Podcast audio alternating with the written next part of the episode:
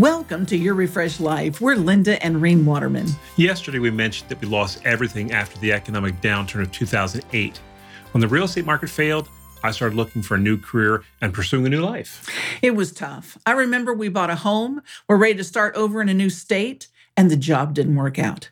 I remember lying in bed, staring at the ceiling, terrified. For the first time in my life, the thought that we could actually be destitute and homeless gripped my soul. I know. Here we were, both with master's degrees, successful in our individual careers, working as hard as we knew how, and yet we were broke.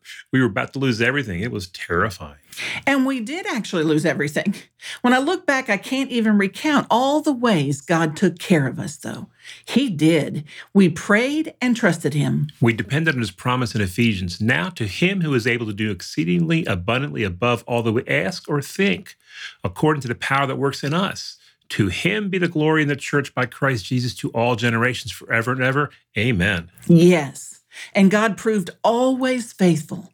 We started several consulting businesses, and you took a variety of jobs. Several times, God even used his body, members of our forever family in Christ, to house us. We are living proof today that God will provide and take care of you if you trust him, no matter what your circumstances.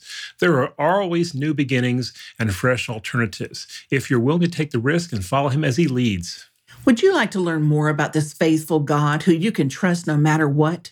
You'll find Dancing in the Storm Successfully Embracing Change on our website, www.yourrefreshedlife.com. And remember, live refreshed. Share your refreshed life today.